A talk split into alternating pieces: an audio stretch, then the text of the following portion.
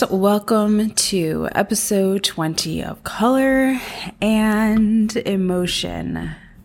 Speaking of 20, so the other day I turned 34, and while I don't, I'm not having a complex or crisis about it, but it did kind of hit ever so slightly different because I was thinking about how 20 years ago I was 14, or 14 years ago, I was already 20. That's wild. It actually doesn't feel as dramatic when I say it out loud as it did when I wrote it down. Anyways, the point is, I was asking the Lord how I could be as beautiful and radiant as possible in my aging process. And the answer that he gave me was to walk in love. And obviously, that is the best possible answer. And it was... it wasn't a surprise. It was more oh yeah, because it was something that I have not been super intentional about lately because I've been so focused on my workout regimen and on learning new software so I can produce my own music and preparing for some studio time that I have booked in Nashville, and basically just fixated on everything that I felt I needed to fix about myself. And while it's great and healthy to be putting in the work and effort of cultivating my life, and I've shared on previous episodes about my developing relationship with effort, I realized that I've kind of been super focused on my own self and not super present with other people. And part of that too is when you feel you're constantly in need of repair, then for me as a recovering perfectionist, it does contribute to irritability because I feel everything's imperfect, I'm more fixated on trying to fix what's not perfect, and I need to pivot my focus and attention on things that are going well and just being thankful that I have the capacity, wherewithal, mental fortitude, amen, to actually be consistent with the things that I am cultivating. So in all of that, the Lord was reminding me that if I walk in love and in step with him, then it will make me lovely. And I don't have to cling to my flowering youth here in my mid-30s, and I don't have to muster up radiance or spend all of my money on the cleanest, least toxic cosmetic products that I can find, because I will have beauty from the inside out. And so to anchor these thoughts in scripture, the one that came to mind first is actually the pretty familiar, I guess, to some people who are, like to spend time in their Bible. And it's 1 Peter 3. And it was actually recently in my reading plan anyway, because I do a reading plan with Legacy Church in Colorado where Monday through Friday, there's one chapter out of the New Testament every day, every weekday. And if you do that, then you read through the whole New Testament in a year. So recently we were in 1 Peter, and 1 Peter 3 says, "Do not let your adornment be merely outward, arranging the hair, wearing gold, or putting on fine apparel. Rather, let it be the hidden person of the heart, with the incorruptible beauty of a gentle and quiet spirit, which is very precious in the sight of God." And that was a New King James Version. The ESV version says imperishable beauty. And that, I always love the thought of imperishable beauty, because I feel that's what we were all made for. We were made for imperishable beauty. We were made to be imperishable beauty. Another thought I've been having lately that I just from time to time, I just chew on it is everything is supposed to be holy. And we've never been in an environment where everything is pure and pristine and good. You know what I mean? Can you even imagine? That's going to be so lit. Anyway, the second passage that I was thinking about with regard to this is in the ESV. I mean, not ESV, but English. Well, it might say it. I have my New Living. Wow, get it together, Bex. I have in front of me New King James. And in the New King James, the heading at the beginning of chapter 5 is walk in love. And then it says walk in light. And then it says walk in wisdom. So I wanted to just share a couple of verses that have come to mind as I've been processing this idea of walking in love and step with the Lord, and that being the thing that makes me beautiful. And so in chapter 5, it starts out by saying, "Therefore be imitators of God as dear children, and walk in love, as Christ also has loved us and given himself for us, an offering and a sacrifice to God for a sweet smelling aroma. And then down in 15, it says, see then that you walk circumspectly, which I always have loved the word circumspectly. I just feel like it's so intellectual, smart. See then that you walk circumspectly, not as fools, but as wise, redeeming the time because the days are evil. Therefore, do not be unwise, but understand what the will of the Lord is, and do not be drunk with wine, which is dissipation, but be filled with the Spirit, speaking to one another in psalms and hymns and spiritual songs, singing and making melody in your heart to the Lord, giving thanks always for all things to God the Father in the name of our Lord Jesus Christ, submitting to one another in the fear of God. And that is just like such, like if you think about people who live this way, like they're just so pleasant to be around, you know, and I want to be like that. I don't want to be constantly fixated on what's not right and what needs correction, which is my natural inclination just by personality and nurture as well. But like, just, I mean, even like in verse 20, it says like giving thanks always for all things to God the Father, like to be somebody who's filled with the Spirit and thankful. And the other thing that I was thinking too, that's cool about this verse, and it's also echoed in Colossians, which is like one of my favorite epistles. I mean, there's only a few, but, but Colossians is like one of my, like if I could only for whatever reason, like if there was some kind of, I don't know, persecution and we couldn't have Bibles, like I would scribble Colossians onto some kind of napkin or something. Like I would just read that over and over and over and over and over again. But anyway, it says, speaking to one another in psalms and hymns and spiritual songs, singing and making melody in your heart to the Lord. And I was thinking about that because recently I became friends with somebody on Instagram, and it's just been like so fun to share music with them because they have the same taste in music that I do. And they seem equally as excited about like sharing songs they like. And it's just so fun to like have my life expanded and edified in that way of like, because I don't know, like I tend to be anti-algorithm. Like I feel like the algorithm is the worst. And I feel like the more you kind of just consume in the way that we are sort of like herded and primed to consume, then you can miss out on some things because they aren't what the computer thinks you will like. But when you like connect with an actual human person, then there's this like glorious and beautiful kind of like human Pandora thing where it's like, oh, you might like this because it has these same elements of this other thing that you like. So anyway, all of that corresponds beautifully with what I had originally had in mind to share for this episode. And I actually recorded the episode like last week, and I never uploaded it because it was a poor take. But I wanted to talk about restored confidence in the goodness and glory and beauty of God, and how confidence in God's love and his particular goodness towards me produces the fruit of joy. And I was initially thinking about this in terms of the book of Philippians, because if you are somebody who has spent a lot of time in Christian spaces in like Reformed or Southern Baptist traditions, then when you get to the book of Philippians, the usual go-to motif is going to be about joy. But I was reading through it just on my own time a couple years ago, and I realized that as much as the theme of Philippians is joy, it's also confidence, because that's what's fueling the joy that Paul has. For context, he's writing this epistle, this letter to the church of Philippi from jail. And he's telling them over and over again in this letter, like, be joyful, like rejoice in the Lord always, like regardless of your circumstances, regardless of if you're on the struggle bus and like, you know, having a broke moment or whatever else, like just rejoice in the Lord, you know? And like even as early as the first few sentences of this letter, you can see that like what is fueling the thankfulness and the joy is confidence. So I was just going to read Philippians 1 verse 6. Again, what the Bible I have right now is New King James. Says, being confident of this very thing, that he who has begun a good work in you will complete it until the day of Jesus Christ. And I feel like when you are in a situation that kind of womps, just having a very distilled foundational truth to meditate on can do wonders for your psyche and your attitude. And it really will like bring you to this place of worship and perspective.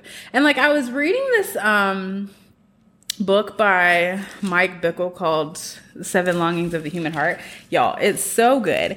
And in it, he's telling this story about this guy who, let me see if I can find it because I have it on my iPad. This guy who was like a famous football player or something like that, and he gets paralyzed. And unfortunately, he like stays paralyzed. And he was talking about how the guy got interviewed by like ABC or I don't know, they were having some kind of special. This is like in the 90s. And they were asking him like, wow, you must have really strong faith to be like, okay, even though you're clearly paralyzed and used to be a football star. And the thing that I thought was so good was that the way that it gets phrased in this book. So it's chapter 4, I think it's called The Longing for Beauty. And he says, Dennis was not minimizing his misfortune. He was placing it in the context of eternity. And I feel like that is just so, like, such a good way to say what is the healthier response to misfortune and to trials. And that brings me to the next scripture that I want to share, which is in Romans chapter 5, from verse 1-5, it says, well, in the heading of this Bible, it says, faith triumphs in trouble. And so the verses read, therefore, having been justified by faith, we have peace with God through our Lord Jesus Christ, through whom also we have access by faith into this grace in which we stand and rejoice in the hope of the glory of God. And not only that, but we also glory in tribulations, knowing that tribulation produces perseverance, and perseverance character, and character hope. Now hope does not disappoint because the love of God has been poured into our hearts by the Holy Spirit who is given to us. And again, it's not that you're like, yay, I'm paralyzed, but you're like, you're contextualizing that trial into eternity and having confident hope that like, it's not going to be that way forever, you know? And that is just, it really is just changes everything. And I mentioned before on my podcast, and if you know me in real life, well, actually, I haven't really talked about it much in real life. I don't like to hash and rehash. Like, I'm not a hash and rehasher. Sometimes I feel like I am when I'm like trying to explain how I came to an experience with the Lord or a conclusion about something. But generally speaking, I don't like to be negative. So I don't always share like some of the things that I be going through. However, I have mentioned on this podcast several times, just coming out of a rough season. And one of the mercies that I'm grateful for is how the Lord has restored my awe and reverence and confidence in him, because like what I've been sharing, like that leads to joy. And so one of my favorite passages in scripture, I just love the whole Bible. Obviously, every time I read something, I'm like, this is my favorite thing ever. But it is, especially Hebrews. So in Hebrews 10, I'm going to start in verse 34. It says, for you had compassion on me in my chains. I don't remember who's writing to Hebrews. It could be, let's see, it doesn't say. It could be Paul, it could be Peter, who knows. It could be somebody else altogether. For you had compassion on me in my chains and joyfully accepted the plundering of your goods. That makes me think it's probably Paul. Knowing that you have a better and enduring possession for yourselves in heaven. Let me read that again. For you had compassion on me in my chains and joyfully accepted the plundering of your goods, knowing that you have a better and enduring possession for yourselves in heaven. Therefore, do not cast away your confidence, which is great reward, for you have need of endurance, so that after you have done the will of God, you may receive the promise. So again, even in this, it's like, where is this joyful acceptance of a trial coming from? It's coming from confidence that there's reward in heaven for endurance. And so when I was kind of like going through the past couple years, it got to a point, and it wasn't even like that long ago that I was still kind of dealing with a lot. But it got to a point where like, so basically, I'm trying to figure out how to make this make sense. One of the interesting things about this season is that the Lord has been requiring me to experience and express the full range of my emotions. So that's where like the intensity of my wrestling has come from, because my natural inclination before was always to kind of just like disregard my emotions because I was raised in an environment in which they did not get to have a vote. You know what I mean? It's like, oh, okay, well, that doesn't really matter how you feel. Like, this is what's happening and get it together, you know? So that's kind of how I talked to myself. It's how I navigated my own life. And then the Lord was kind of like, that's not good enough for me. Like, I want your whole heart. Also, you're an artist, so you kind of need your emotions. So let's introduce yourself to them. So I was kind of like in my feelings about specifically the outcomes and timing of my life.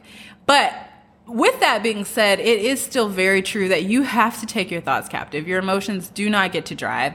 And so I was kind of like telling my soul to get its heart together, you know, but I was wanting to like process that with the Lord and be honest. So I was like, it felt very dramatic because again, I'm not like a huge emotion person. Like I tend towards ration and logic, you know, reason. So I sometimes do like reason myself into the truth. But in this particular instance, I was like, I want to be honest about what I'm feeling and find something that feels true to cling to. That is true to cling to. That's truer than how I feel right now.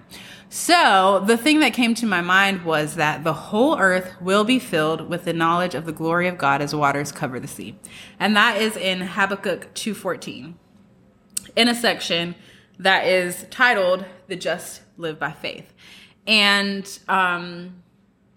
I just, in that moment, I remember I was like, I absolutely believe that with my whole entire heart. Like, regardless of whatever else happens or doesn't happen, whatever else that I desire that I get to experience or don't get to experience, like the deepest desire of my heart is to see the glory of the Lord fill the earth as waters cover the sea. Like, I am so passionate about the glory of God. And like, as frustrated with him as I might be in this moment, as frustrated with my life as I might be in this moment, like, that's what I most want is the glory of God in the world and in my life. And so the confidence that that is going to happen and that I will experience either as a witness in the great cloud or from the earth in the throes of endurance, like that was the way out of despair for me that day. And it was also just like the way out in general, because I feel like a lot of times our mindset and our insides have to change before our circumstances do. And so I could tell, like, as I was battling my thoughts and my emotions and like, you know, navigating that huge slab out in the cold ocean, I was like, this is the way out, you know? And I could tell that like my decision to take my thoughts and emotions captive that day was super significant.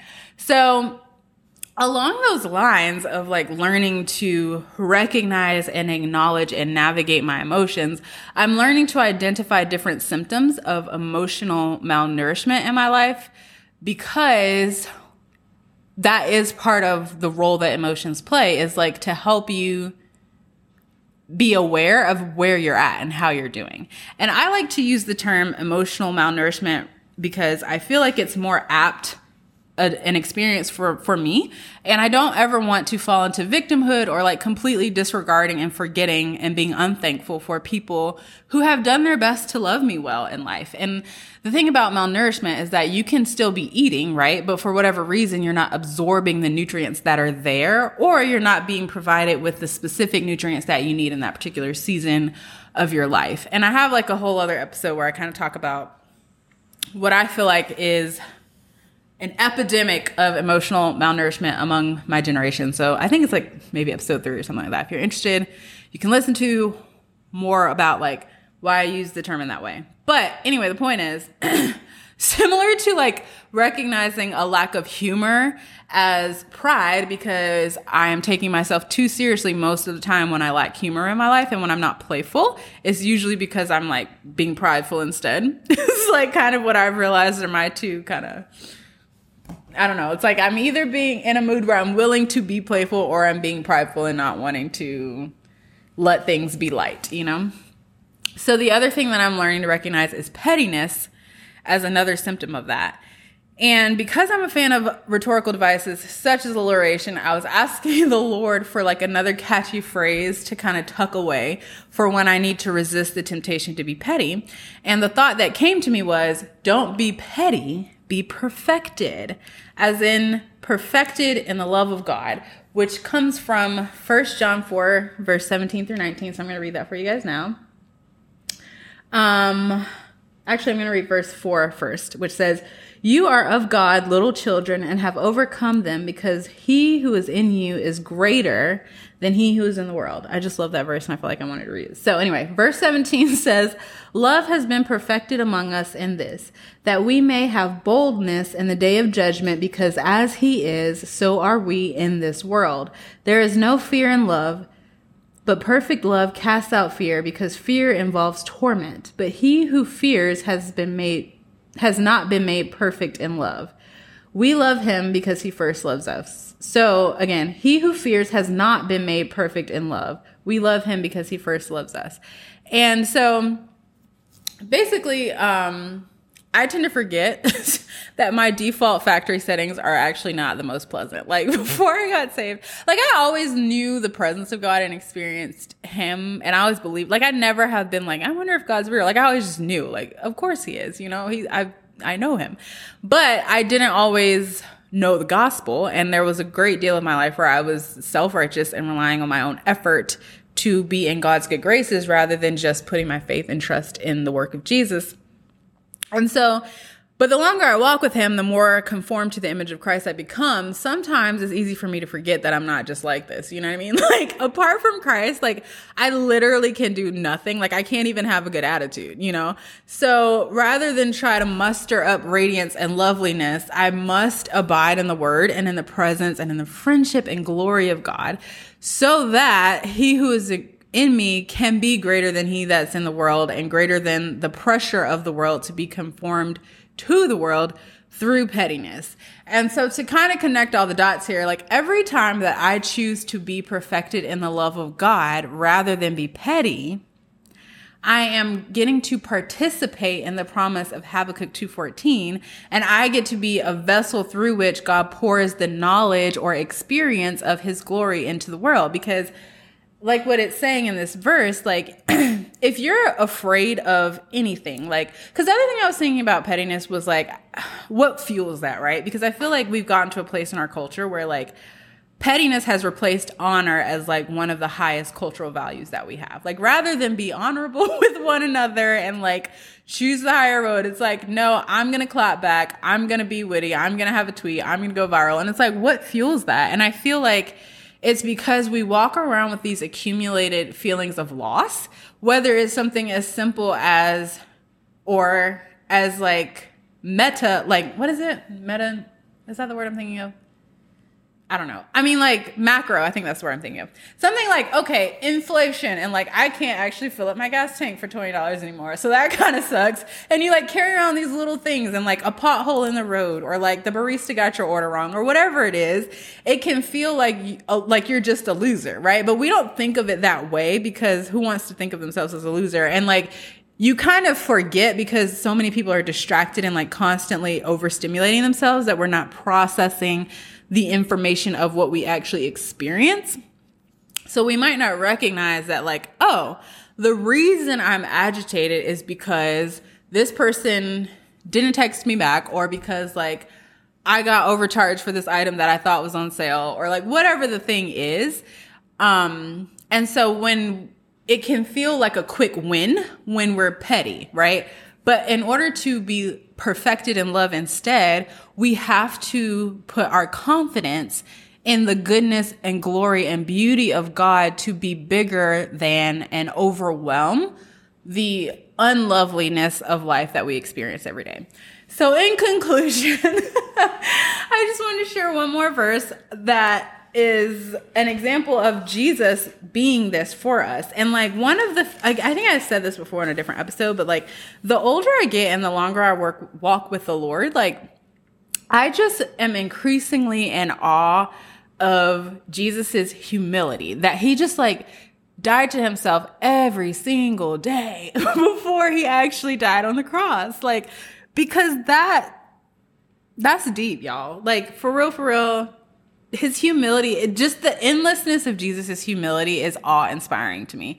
And that awe is so valuable, because it really does give you fear of the Lord and reverence and confidence. And again, that confidence is like a rootedness that produces the fruit of joy and peace and beauty and goodness and all the lovely, glorious things that make us radiant over the goodness of God.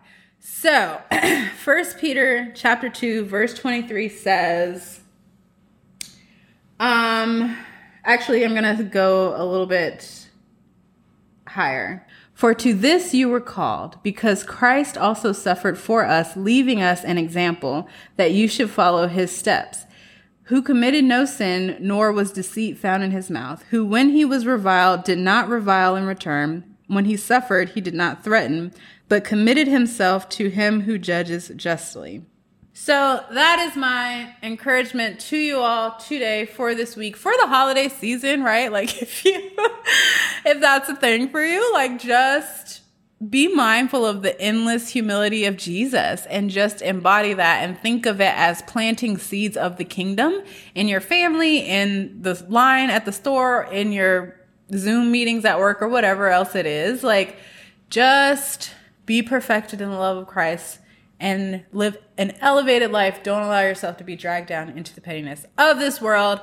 That's going to do it for episode 20, you guys. Take heart, and I'll be back to chat to you soon. Okay, bye.